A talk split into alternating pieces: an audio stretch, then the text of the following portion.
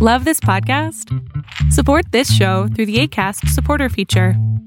It's up to you how much you give, and there's no regular commitment. Just click the link in the show description to support now. Ever catch yourself eating the same flavorless dinner three days in a row? Dreaming of something better? Well, HelloFresh is your guilt free dream come true, baby. It's me, Keke Palmer. Let's wake up those taste buds with hot, juicy pecan crusted chicken or garlic butter shrimp scampi. Mm. Hello Fresh. Stop dreaming of all the delicious possibilities and dig in at HelloFresh.com. Let's get this dinner party started.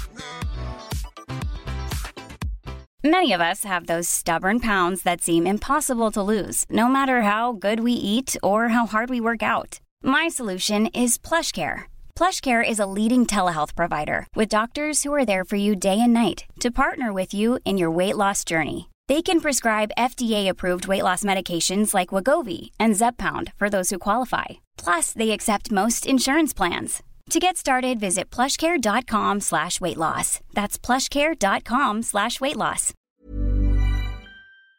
Sometimes you need an escape. Baseball and books and sports can do that for many people. Today, we're going to talk to somebody who has experience in all those fields. Erik Sherman has been writing professionally since he was 14 years old. Several years after attending Emerson College in Boston, he began writing books. His first, Out at Home, with former Dodgers and A's outfielder Glenn Burke, who invented the high five and died tragically of AIDS, is currently being made into a movie by actress and producer Jamie Lee Curtis through Amazon Studios. Erik is also the co author of four other highly acclaimed baseball autobiographies A Pirate for Life with Steve Blass, the New York Times bestseller Mookie Life, Baseball, and the 1986 Mets with Mookie Wilson, Davey Johnson, My Wild Ride in Baseball and Beyond, and the New York Times bestseller After the Miracle The Lasting Brotherhood of the 1969 Mets with Art Shamsky, who we'll be talking to in a few weeks as well. Sherman is also the author of King of Queens Life Beyond Baseball with the 1986 Mets. Erik is an annual lecturer at the National Baseball Hall of Fame in Cooperstown, New York. We're thrilled to have him today, and if you want to take a look at any of these books, we highly recommend them. Uh, welcome, Erik. Well, thank you very much for having me, Ryan. It's a pleasure to be here today. Uh, uh, I guess a lot of us are indoors, so uh, it, it, was it was easy. well, I appreciate it. And uh, for me, baseball and books together really uh, kind of take your mind away from everything, and it's an escape for uh, hopefully a lot of people. So I thought, uh, what better thing to talk about than baseball? Yeah, especially since we don't have any baseball to watch this spring, and for the foreseeable future, it's it's really strange. It's uh, the first time we've really experienced this, I guess since 95, the beginning of 95, when that strike of 94 kind of spilled over into the next spring. Yeah. What is what is your take? I mean, what what do you hear about uh, once everything is you know, they give the go ahead to to get back to things. How long do you think it will take for for the teams to to spring back into action really? Well, right now the date is May 10th. Uh, it's either May 10th or May 12th that where you know, we're supposed to be well past i guess what they call uh, stage two of this where you know the worst is over you know hopefully uh, we won't have any new uh, coronavirus cases. We'll be dealing with with with what we have and that's when baseball is supposed to return. Now what does that mean? Um, you know it could mean that they resume spring training uh, the players certainly are going to need at least a couple of weeks, I would think. I, I don't think we're going to see baseball before June 1st. That's just my feeling about it. Uh, we might not even see baseball until um, after the All Star break. Maybe they'll they'll do what they did in 1981 while they restarted the season back in 81 after that strike um, at the All Star game. So they have the All Star game and then they start the season. Maybe maybe they'll do something like that. So, but I don't think we'll see baseball before June. That's not good. But what are we gonna do? Um, when did you first realize you were you had a, a, talent and a gift for writing? Well, I think it goes back. My my influence really was my father. He he worked in the newspaper business uh, as a circulation manager uh, for New York area papers, including the New York Post a couple of times. And, and so from a very young age, I, I was in newsrooms. And um, I always thought it was terrific that, you know, if you wrote something, whether it was for the school paper or whether it was for a community newspaper, which I started writing for and actually got paid for it starting at age 14, that, you know, you have people reading your words and there was a degree of authority and power in that and um, and influence. And that really struck me. And um, i always had a knack for writing. And the more that you write the better that you get at it. And so at age 14 i was writing a weekly co- column and uh, got pretty good at it. Went to college for journalism uh, emerson college up in boston. And, and a professor once told me there's nothing older than yesterday's newspaper, but books last forever. And so that really stuck with me. And when I started writing books with that Glenn Burke book back in 1995, I really realized that, you know, it's true. I mean, people are still buying and reading that first book I wrote with Glenn, Glenn Burke. And now, all these years later, a movie's in the works. And uh, so you never know. You know, you never know what's going to resonate with people. You never know if what you write can bring about some social change and can touch people. And uh, and, I, and I think all my books, to varying various degrees, have really touched people. You know, that's worth more to me than anything because you're making a difference in people's lives. How did you go about? So you want to? Did you want to write a book, or did the book just come about? Your first book? How how is that process? Well, it's interesting. I I had wanted to write a book, and and had actually tried to two years before that with Marty Barrett, who used to play second base with the Red Sox, and and we um, we had a book proposal done, and we wrote a sample chapter.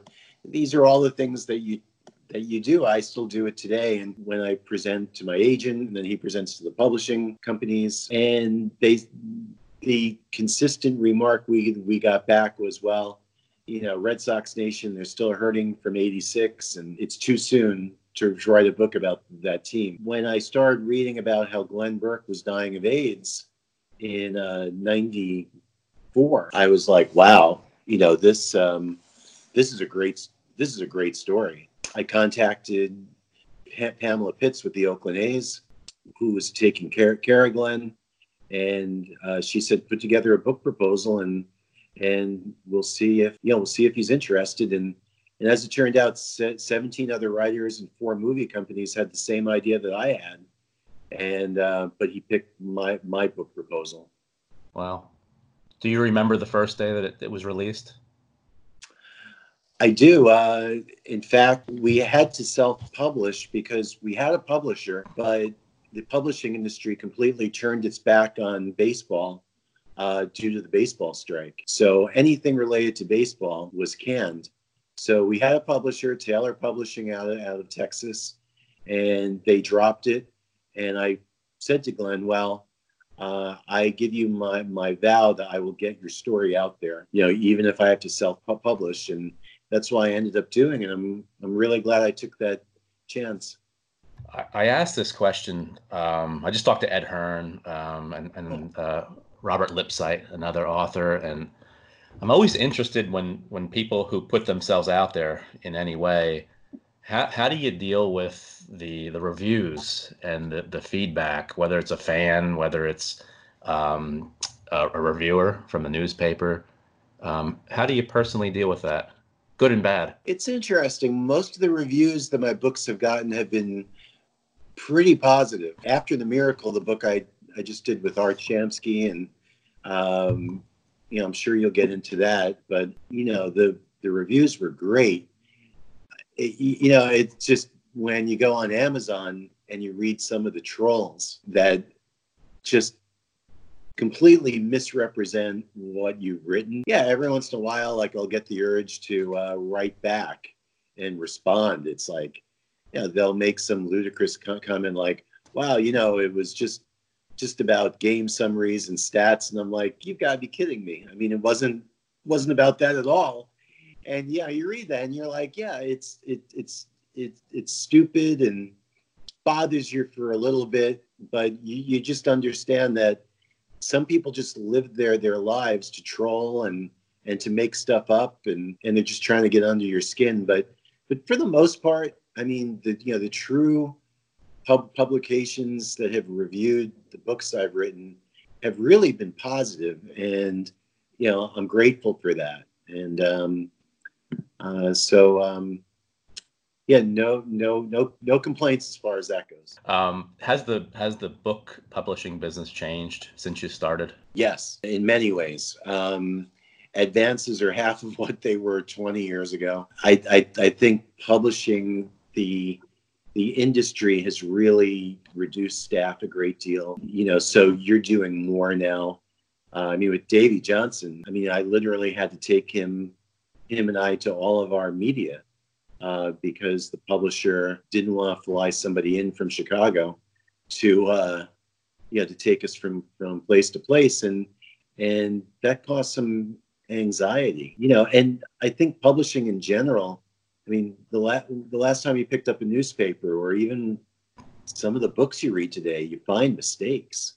And it's because some of them don't have copy editors or proofreaders now. And it's startling. I mean, every time I pick up a newspaper, especially, it's clear that no one's proofreading. It's it's alarming how many mistakes that you find. So I think the industry as a whole has really cut back. Is it still is it still a good business for somebody who who maybe is in college right now? That that's that's their goal and dream.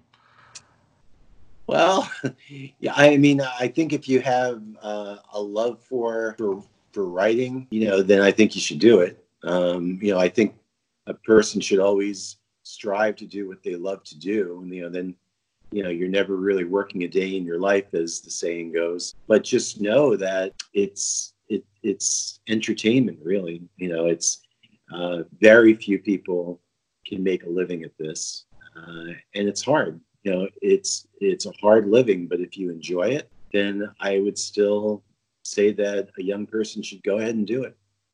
Could you tell me um, uh, for instance with art shamsky uh, how does that process work? Um, that book, for instance, was that was that your idea? Was that Art's idea? Was it was it a mutual um, combination? Yeah. So the interesting thing with with with that book was Art wanted to do a, a book on the '69 Mets. He had previously done a book um, on um, you know the 69-70 season when the Knicks, Jets, and Mets all won their first championships and um, so he wanted to do a book just on the 669 Mets. And so um, my agent came to me and said, Art wants to do a book. And I'm like, that's great, you know, but there have been like 30 other books written about the 69 Mets.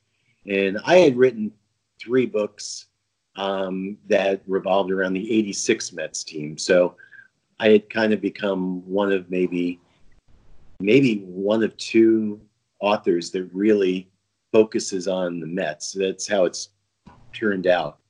And so I'm like, well, we need a good angle here. Uh, I mean, to separate us from all the other books that have been written about that 69 Mets team. So Art and I, we had lunch and we talked about how we were going to do it and and how we could make it different and special. And and um, so when he said go out and see Tom Seaver because of the condition that he was in uh, from Lyme disease at that time. Uh, I said, well, why don't we bring some of the other players from that 69 Mets team and, and make it a mini reunion since Tom won't be able to come back to New York and join his teammates there to celebrate the 30th anniversary and and we'll write about it. You know, like that'll be the angle. Um, that'll be you know the heart of the book that reunion um, and the planning of the trip. And uh, and then we decide which players that we would take. Um, so Koosman was an obvious choice since he was the other great pitcher on that team uh, along with Seaver. Uh, Buddy Harrelson was Seaver's best friend and his roommate for years on the road, uh, Ron Swoboda, who made that incredible catch um, to preserve um, Seaver's only World Series win in Game Four of the '69 series, um, and um, and Art himself, you know, who who's known Tom for years. They both worked in broadcasting after they were done playing. Um, so I was just going to be a fly on the wall, and then the bookends of the book would be, you know, we we would interview um, any living person who had anything to do with that team. So all the players, um, you know, family members, media, um, farm directors, who at that time was Whitey Herzog. Um, We're going to get into that too. We got in touch with everybody, and so um, worked out really, really well. So, so you have that you have that idea, and you have to present that to uh, at some point the publisher to see if they'll approve it and. Yeah, so we know the first step is to take it to your agent, uh, and um, he loved the idea. He thought it was great if we could pull it off. And when I say pull it off, about 50 things needed to break right for that trip to happen. Uh, you had Ron Swoboda's wife, who um, you know was recovering from cancer at that time. Uh, he was also broadcasting minor league games, so we had to work around his schedule and his caring for his wife.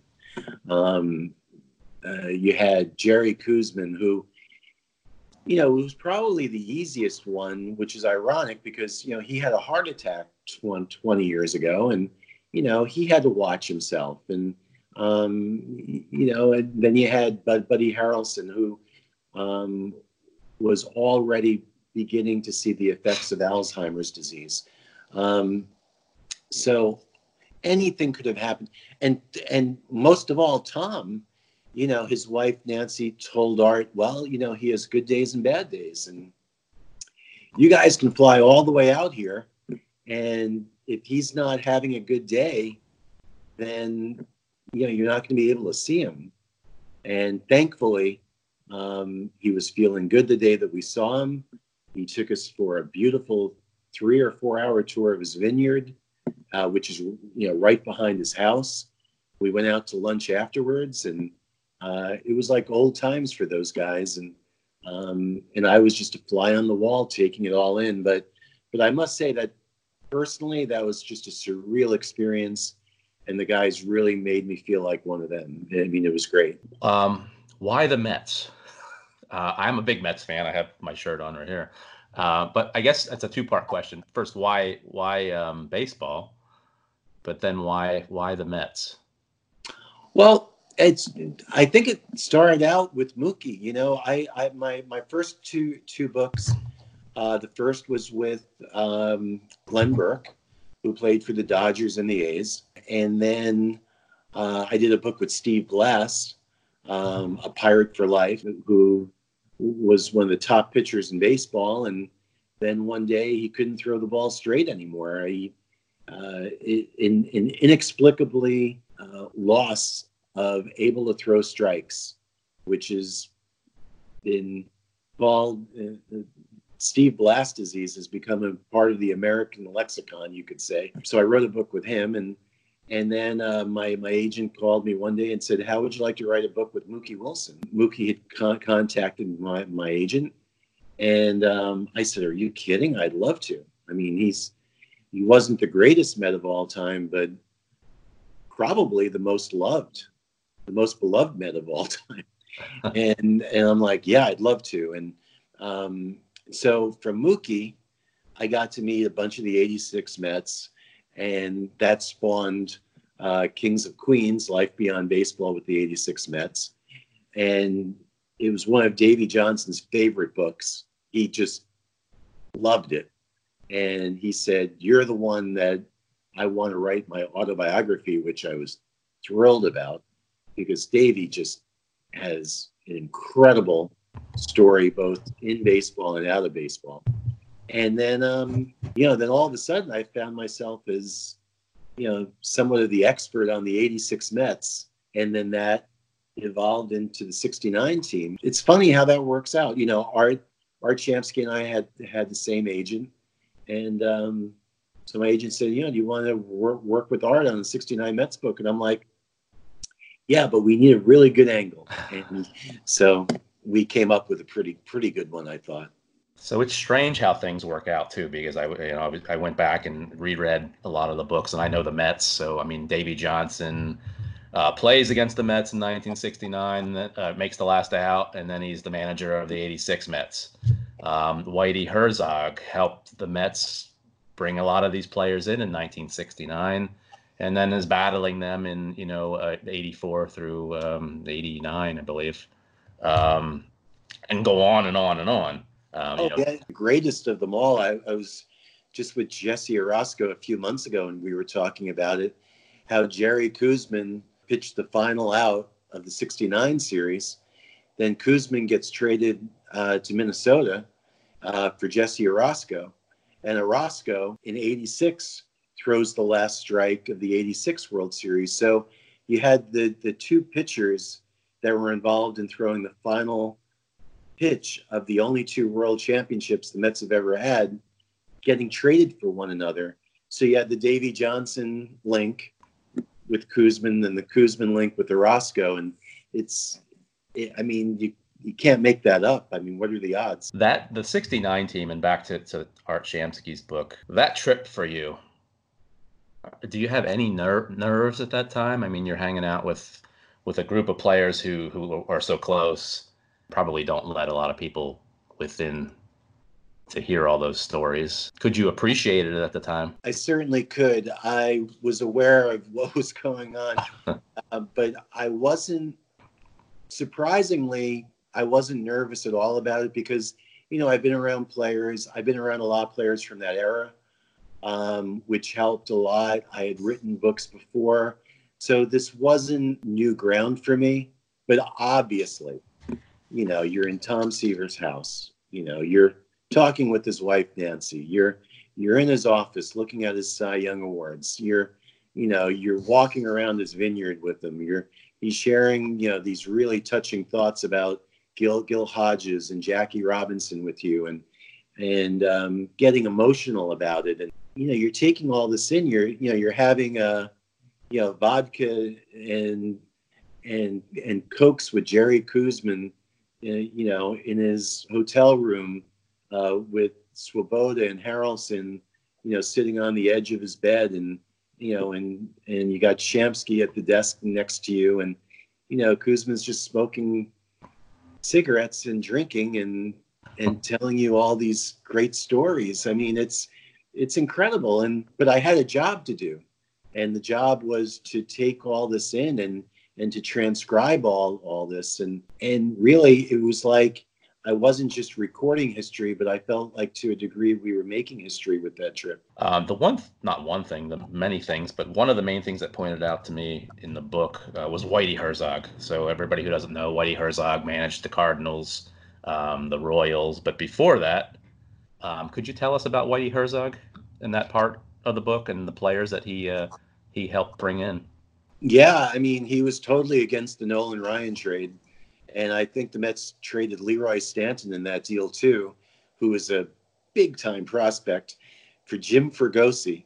And I mean, when I think about that interview, now, you know, it's been over, I guess it's been close to three years since we spoke to him. Um, that's the thing that really stands out and, and how he's still upset about that trade today and, and how really, you know, he, he should have been the one that succeeded um, um, Gil Hodges. People were really surprised when Yogi Berra was named the manager. And, um, you know, of course, Whitey went on to become a Hall of Famer based on his managing. Uh, he did such a phenomenal job with the Royals and then the Cardinals and, and then became a gen- general manager. And um, so, um, but people forget I mean, his earliest days were with the Mets, with you know scouting, and was the farm director, and um, he was a tremendous part of of building the Miracle Mets into what they were, and it, and that certainly was not lost on people like Gil Hodges. Uh, Whitey a lot of credit for developing these guys and scouting, and so um, Whitey Herzog is a huge part of that 69 Mets story. And you also mentioned Yogi Berra. I think if, if you have not read the book with Art Shamsky, you have to just go and read the, the portions about Yogi Berra uh, being the hitting coach and never never coaching anything that has to do with hitting. Great stories in there about that. Well, the thing about Yogi was he he was the, the, the most notorious bad ball hitter maybe in baseball history. You know, he wasn't a tall guy. I, I think when he played, he was like five ten, maybe um, five nine, which is really small for a catcher. And I mean, he would swing at pitches out of the strike zone all the time. So when when you talk about the choice for a hitting coach, and of course he doubled as a first base coach, I mean, he was probably the worst choice you could ever make. He he truly was a see the ball, hit the ball kind of coach, and and you know that's not teaching hit, hitters anything.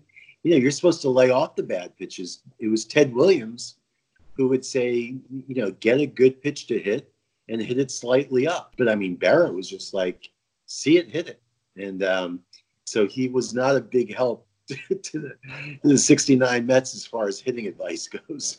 Did, did the guys talk fondly of him, or was it? Um...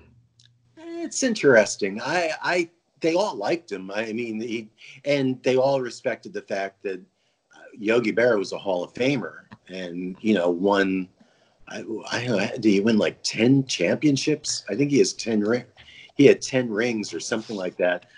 I mean, the respect was there, but I got the sense that for his teaching ability, there wasn't a whole lot of admiration for what he could teach them. But they all liked him, obviously. You know, everyone loved Yogi. But yeah, I, I got that sense that um you know that they really respected Gil. Um, and they respected Yogi for what he had done and what he had accomplished, uh, had accomplished as a player maybe not as much as a coach and then later on as a manager with Gil Hodges that you just you just spoke about. So the one thing I, I took away in the book, and I didn't know fully, was how stern Gil Hodges was. Uh, he was very focused on the game, you know, eyes out, looking at the field all the time. Maybe not so um, friendly to the players all the time, but uh, he treated everybody the same, and it seems like they all respected him. Oh my God! I mean, they were afraid of him you know, and it's interesting. The first year he was the Mets manager, which was in 1968, um, he was just kind of feeling things out. He wasn't really a disciplinarian that first year. Of course, he came from Washington, where he was successful, um, but you know didn't win a, a pennant with them, obviously. But in '69, they knew from day one of spring training that he really believed in the team and believed that they could have a winning record, which might not sound, you know, very optimistic. you know, it's just, yeah, we're going to try to have a winning record. But when you look at where the Mets had been from 62 through 68, you know, their first seven years of existence, you know, they had either been in last place by a long shot or in ninth place out of 10 teams by half a game. So they, they were really I mean, a dreadful organization up to that point. But Gil really believed in that team heading into '69, and and you know he had a military background, and everyone, including Seaver, you know, they didn't want to walk by his office for fear that he would pull them in. So he ran that team kind of like a military unit, um, and uh, but but they they still loved him, and um, even the players that were platoons, and they they had platoons at five positions. You know, at first base you had Clendenon and Kranepool. Second base you had Boswell and Weiss. Uh, third base you had Ed Charles and Wayne Garrett, and in right field you had Swoboda and Shamsky.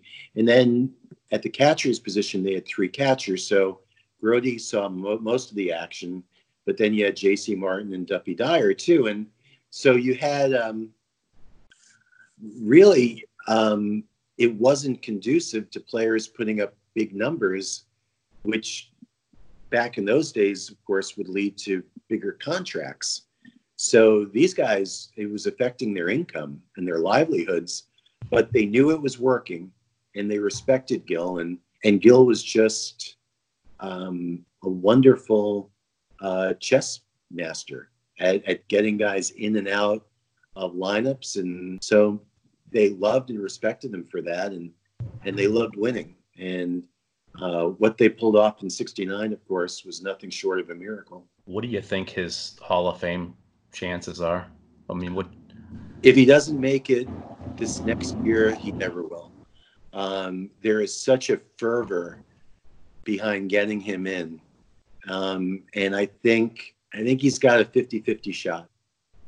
That's what I think. Uh, a lot of years have gone by, but I think he I I think it's 50-50. And I, you know, I wish I could say it would be more. I, I think just as a player, uh, you know, I talked to Seaver about this, and he said, just don't look at his numbers, but you know, look at the influence that he had on Jackie Robinson and and making him feel welcome. Uh, everyone talks about what Pee Wee Reese did for Jackie Robinson, but Gil Hodges was a tremendous advocate for Jackie, uh, supporting him personally, uh, as well as defending him to the media and protecting him against uh, racist fans and media. And you know, but his numbers as, as, as a player, I mean, you you could make make the case he he was you know the best first baseman of the decade of the 50s and and then you add the fact that he managed the 69 Mets and turning that organization around I think that puts him over the top and and anyone that ever played with him or played under him would agree. On that trip, when when you guys were about done and about to head back, did, did everybody realize that this is probably uh, maybe the last time they're all going to get together as a group in that capacity with with Tom Seaver and, and Buddy Harrelson? There's no question about it. You know, Buddy, you know, God bless him. You know, I, I saw him a few months ago, and his Alzheimer's has gotten uh, it. I mean, it's progressed. It's sad. You know, he he can't sign autographs and, and anymore, and and he he really doesn't speak all that much anymore. And I mean, it's terribly sad. And and Tom's condition has also progressed. You know, uh, he's out of public life now, and um, and I think we all realized that at the time, which which is why after lunch, when we were in the parking lot talking, um, nobody wanted to leave. You know, I, I think we were in the parking lot for close to an hour because I think everyone realized this was it. You know, there were tentative plans to maybe get together with Tom that night for dinner, but he would get tired around three o'clock in the afternoon, really tired.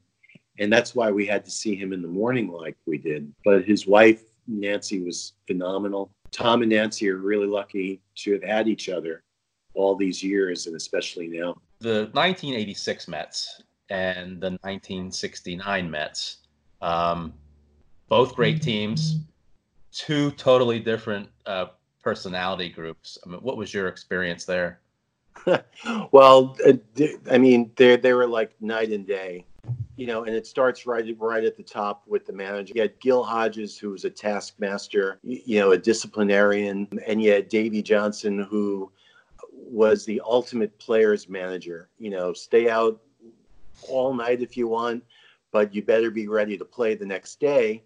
And it wasn't past Davey to find players for making men- men- mental mistakes um, because you know maybe they were out drinking or whatever the night before and you know they didn't hustle or they made a mental mistake well he would find them so he was okay with treating his players like men but you know you better be ready to play both physically and mentally the next day and but as far as the players of course you know the 69 mets they i mean they had a bunch of characters there's no doubt about it but but they um you know they came to play.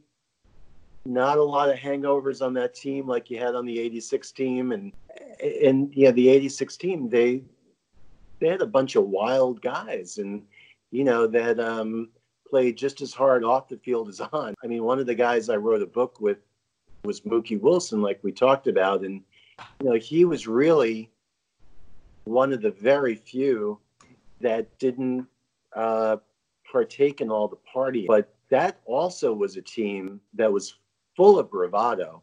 Um, you know, the curtain calls and, and the brawls. And, you know, teams really, really hated the 86 Mets.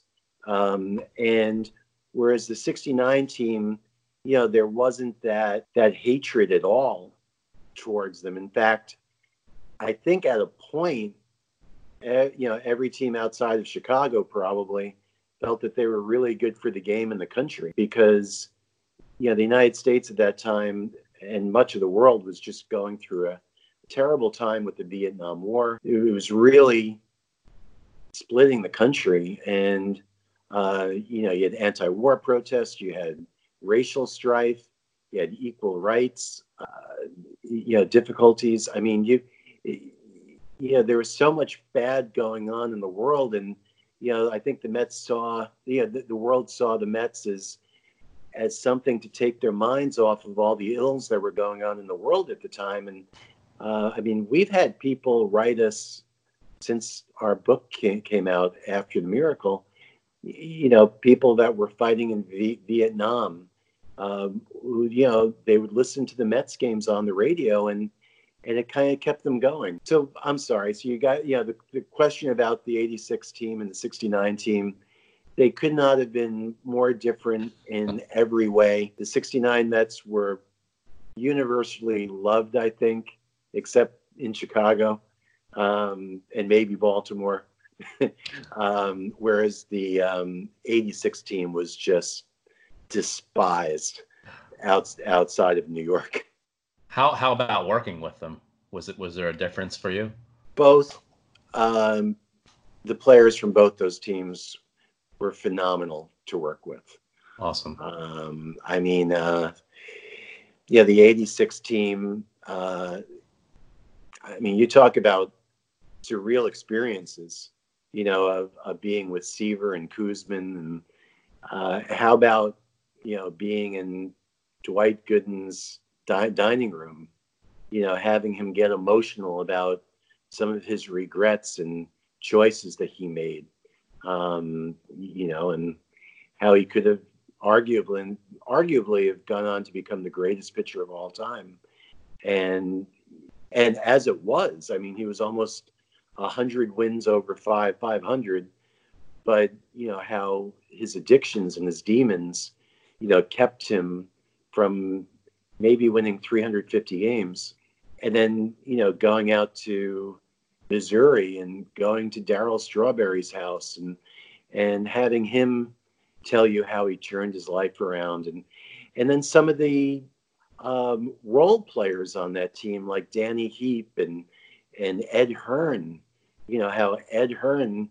you know, had a gun to his head and was almost going to end his life because you know, he was this rising star, really. You know, he he was Gary Carter's backup catcher, and then he gets, you know, the next season after '86, you know, he gets traded to Kansas City in the infamous David Cone trade, and um, and he's supposed to be the Royals' catcher of the future, and and just one malady after another, health wise, you know, just living the life of Job, you know, just just horrible. And you know, so his once promising baseball career, due to one health issue after another, you know, leads him on the doorstep of committing suicide.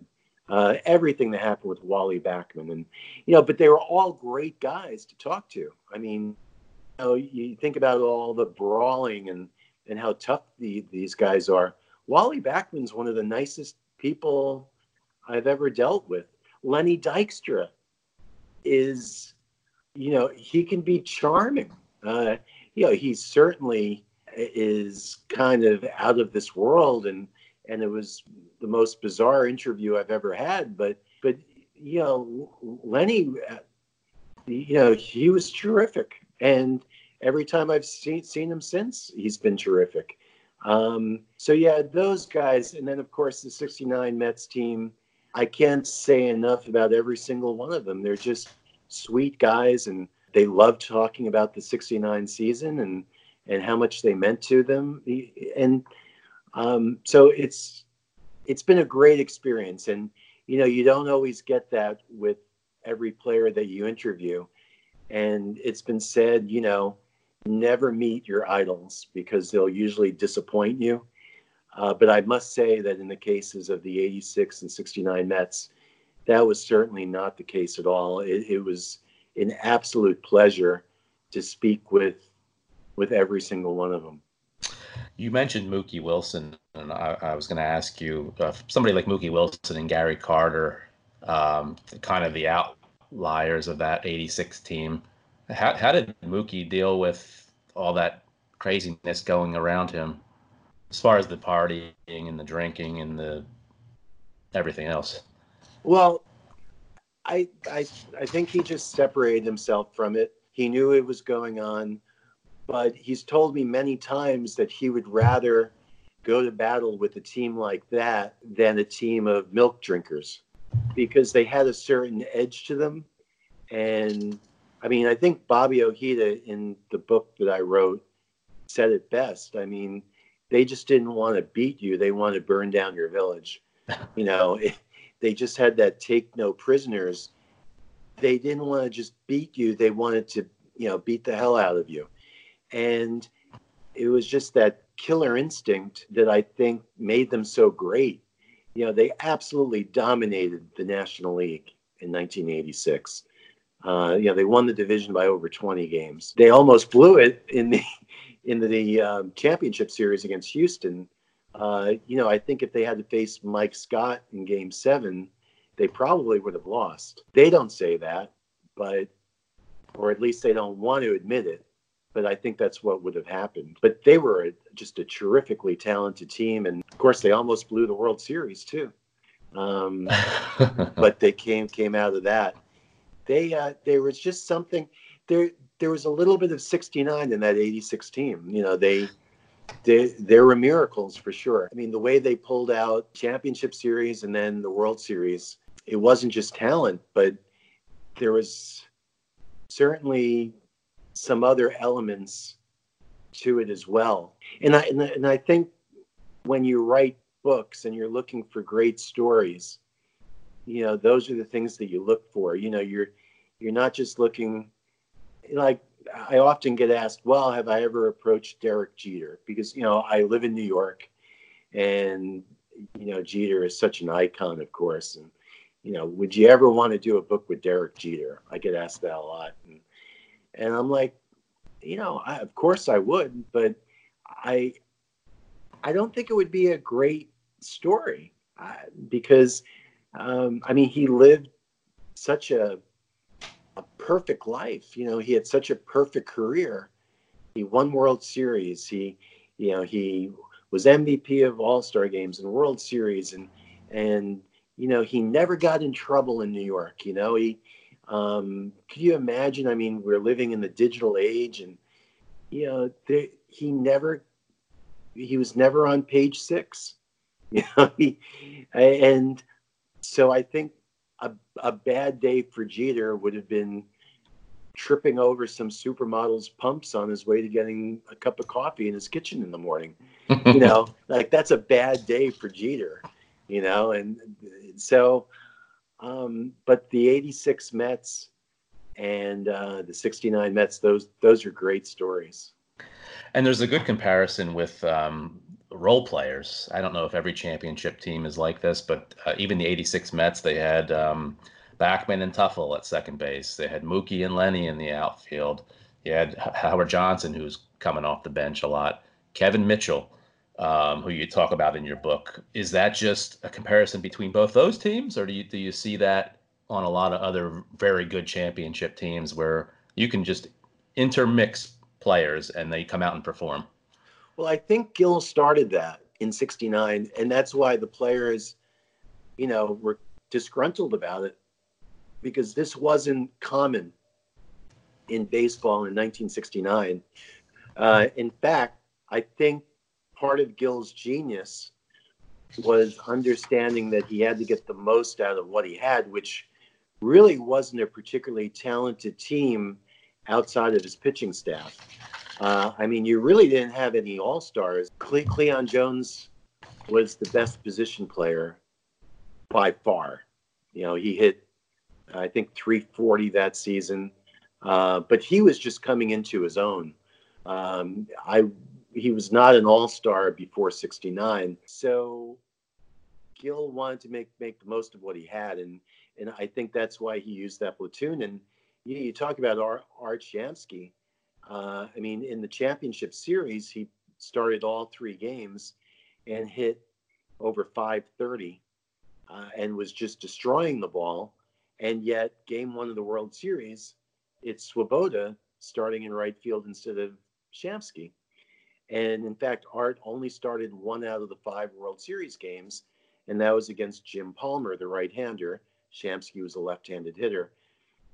But I think because of what happened with the 69 Mets, other teams then began using the platoon system. You know, the great Yankee teams of the late 70s, you know, they had Lou Piniella alternating with both Roy White and Reggie Jackson, um, you know, the righty lefty switch. And, and so teams started to do that more and more. Uh, but it was not co- common in 1969 um, with Davey Johnson and the book you did with him, which is an awesome book. So uh, we could probably talk here all day. Um, if anybody has a chance, read that book as well. I, I, think what I took out of that is ultimately they the Mets ownership and, and general manager blamed him. He became the scapegoat for the trades that they did. Um, so they were out of his control. I, I believe you said that, uh, or he said he didn't agree with many of them that were going. So Kevin Mitchell and Lenny Dykstra for Juan Samuel. Um, well, ac- actually, Kevin Mitchell for Kevin McReynolds, and then later on Lenny Dykstra and Roger McDowell for Juan Sa- Samuel. Um, so Davey was adamantly against dealing Kevin Mitchell. He thought he was one of the two enforcers on that team the other being Ray Knight, another guy that Davey did not want to see go, even though, as we found out, Howard Johnson, you know, would become a superstar, um, you know, at the third base position. However, um, winning isn't all about statistics, and Davey knew that better than anybody, and he knew the makeup of that 86 team would never be the same when both Ray Knight and Kevin Mitchell were not returning. And um, Mitchell, in particular, um, Davey felt that changed the dynamic of the team the most because, I mean, this was a guy that, you know, intimidated other teams. He was from the streets, but yet wasn't a partier, you know, but but he knew how to handle himself. And um, you know, Mitchell, he didn't do drugs. He had nothing to do with what happened with with Gooden and Strawberry, even though the front office felt like he was a bad influence on those guys, which was ridiculous because those two guys were in the majors before Mitchell. And, um, you know, then Mitchell became the most valuable player of the National League in 89 with the Giants and helped lead them to the World Series, really led them to the World Series. Uh, hit like 40, 49 home runs, I think. And so the front office was making all these moves without Davey's approval. It really cost them. And it wasn't just Frank Cashen, but it was also McIlvaine and and some others that were responsible for these trades. And so it's unfortunate, but the team was never the same after 86. Now, 88, they were awfully good. Um, they stayed healthy for the most part. And um, I mean, that team was probably built to win another championship, but uh, there was just something out of this world about the Dodgers, who I think that 88 Dodgers team, uh, they're a very close comparison to the 69 Mets. Uh, they had the dominant pitcher in Hershiser. You know, they had one or two others that were good. And I felt Lasorda really did the managing job of his career uh, because not only did they meet a beat beat a great Mets team, but they beat uh, just a terrific o- o- Oakland A's team, which was far more talented than the Dodgers team. But it, yeah, so after, but after '86, the Mets just didn't have that bravado that they had. Uh, did, it did, was uh, it, it, was unfortunate. Did did the players or Davey uh, confide in you in um, maybe a disappointment in what should have been? Yeah, yeah. I mean, they all felt that that team was. I mean, the core of the team, which was Strawberry and Gooden, they were so young. I mean, Strawberry in '86 was 24 years old. Gooden, I believe, was 22 or 21. I mean, they they they were kids. Yeah, Gooden was 21 years old in in '86. Think about that. I mean, this should have been a team that you would talk about being great for you know the next 12 years. I mean, they could have gone on to becoming like a Yankee type dynasty. To have only won once is incredible. But the team, they, um, you know, it fell apart, and it really fell fell apart hard after the Dykstra McDowell trade because that '89 team, I, I've always felt that they gave up on the team too quickly you know, they would have had a shot because I believe the Cubs ended up winning the division, and that Cubs team wasn't that great. You know, it for a division winner winner they were they were okay, but they certainly weren't you know a great team. Uh, so um, you know, if they had the wild card back in the '80s, the Mets would have made the playoffs five straight years, mm. um, '84 through '88 has this is off topic of your books, but has anybody confided in you uh, uh, as far as what is the dysfunction that always seems to be uh, surrounding the Mets? Whether it's whether it's an injury that nobody knows about and you never get the clear picture of it, or uh, you know they they let somebody go and they become a superstar, and you can go on and on and on. I think ownership has a lot to do with it. You know, if you think about it, they've never really had ownership that was willing to go out and get free agents. You know, even during during the 80s, you know, they had this policy of not going out and getting free agents. When Andre Dawson became a free agent, Davey wanted him bad, and the Mets are like, "Nope, not going to do it." So um, I think for a big market team, you know, in the greatest media market in the world, really. They think small, and the crosstown rivals, the Yankees, think big. Like they realize that if you spend the money, you'll get it back in spades. And I think that's where it starts. But I also think that for whatever reason, they um, they're penny wise and pound foolish. They don't put the money into um, development like they should anymore. Conditioning, they don't put the mon- money into it. Um, it just amazes me because I, I, I think they have such a wonderful opportunity. They the one thing that they did right was the new ballpark.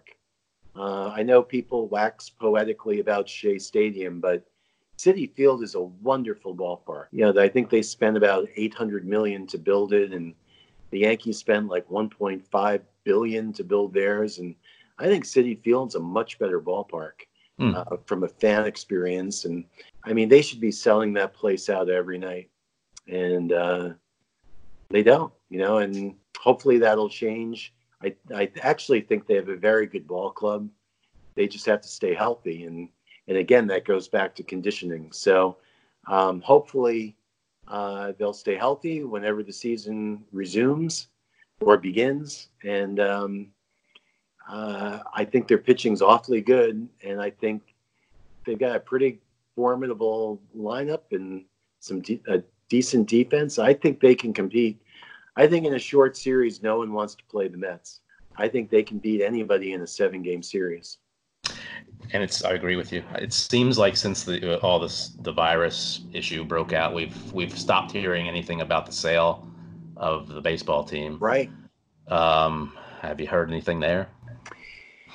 Well, I heard it's not over yet, but I think the Wilpons overplayed their hand. They may have talked themselves out of a really good deal because, um, you know, they wanted some involvement in the club after selling the club, which really doesn't make a whole lot of sense. I mean, if you're if you're going to spend whatever enormous amount of money, I I think it was what 2.5 billion or it was a lot, yeah. Maybe even be more more than that. You, you know, I mean, you really don't have the right to have any input in the club. I mean, you're selling. I mean, it's like selling a Jaguar and saying, you know, I'd still like to drive it on the weekends. You know, yeah, you don't have that that right.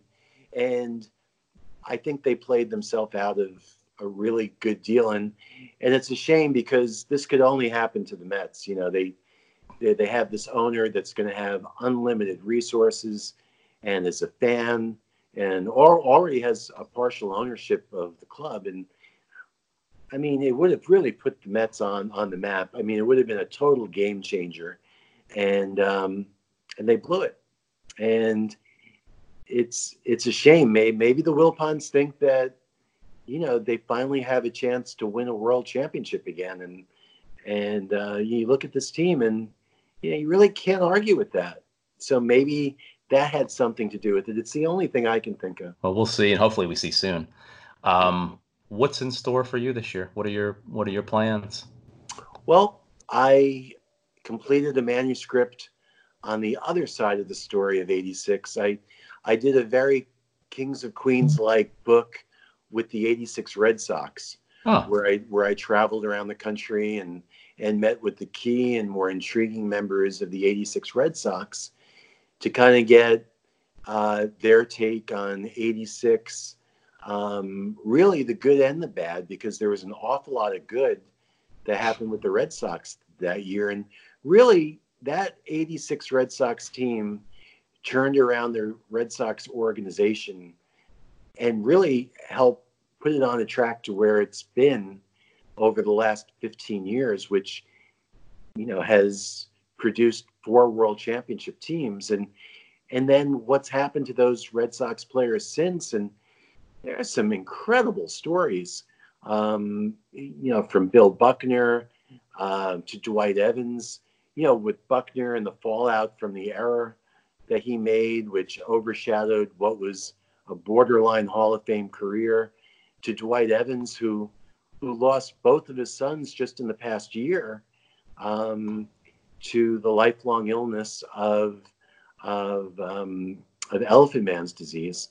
Um, and how Dwight Evans played his baseball career, the bulk of it, having two sons going through one surgery after another and coming to the ballpark and and playing on no sleep and and that story and then the whole Roger Clemens saga of really being in baseball purgatory or at least Hall of Fame purgatory um, after one of the greatest careers of all time because of his alleged uh, uh, steroids use.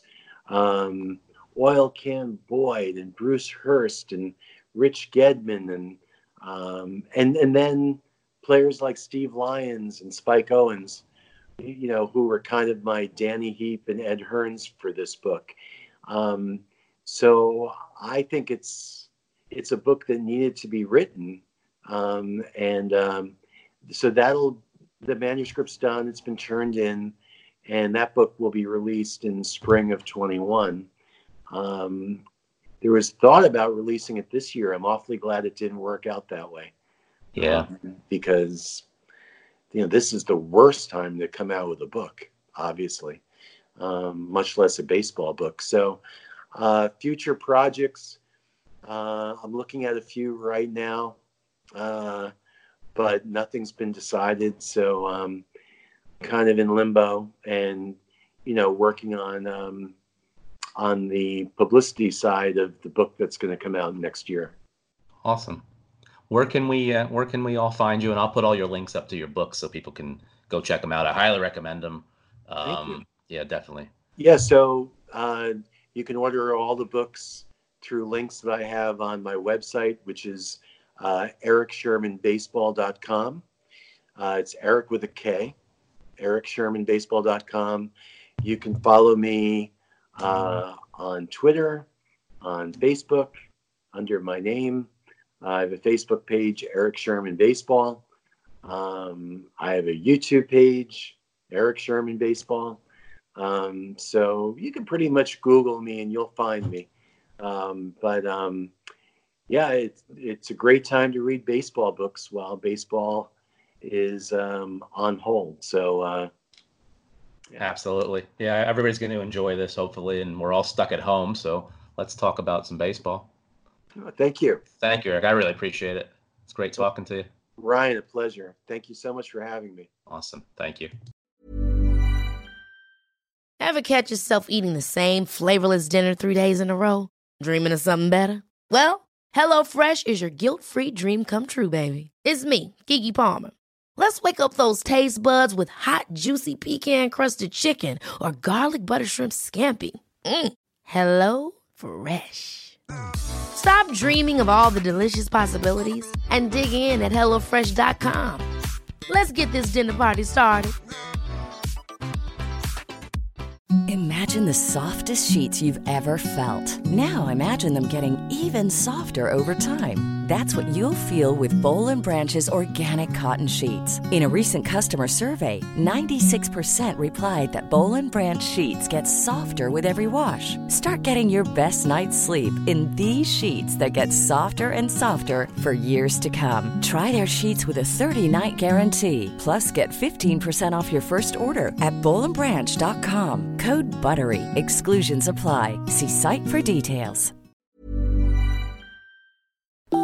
Hey, everybody, thanks for listening to my podcast. If you're looking for social media content for your contracting business, painting contractors, carpenters, electricians, any type of contractor, please check us out on Instagram at Amato Media or check us out on LinkedIn. We can definitely help you all out. So, have a great day.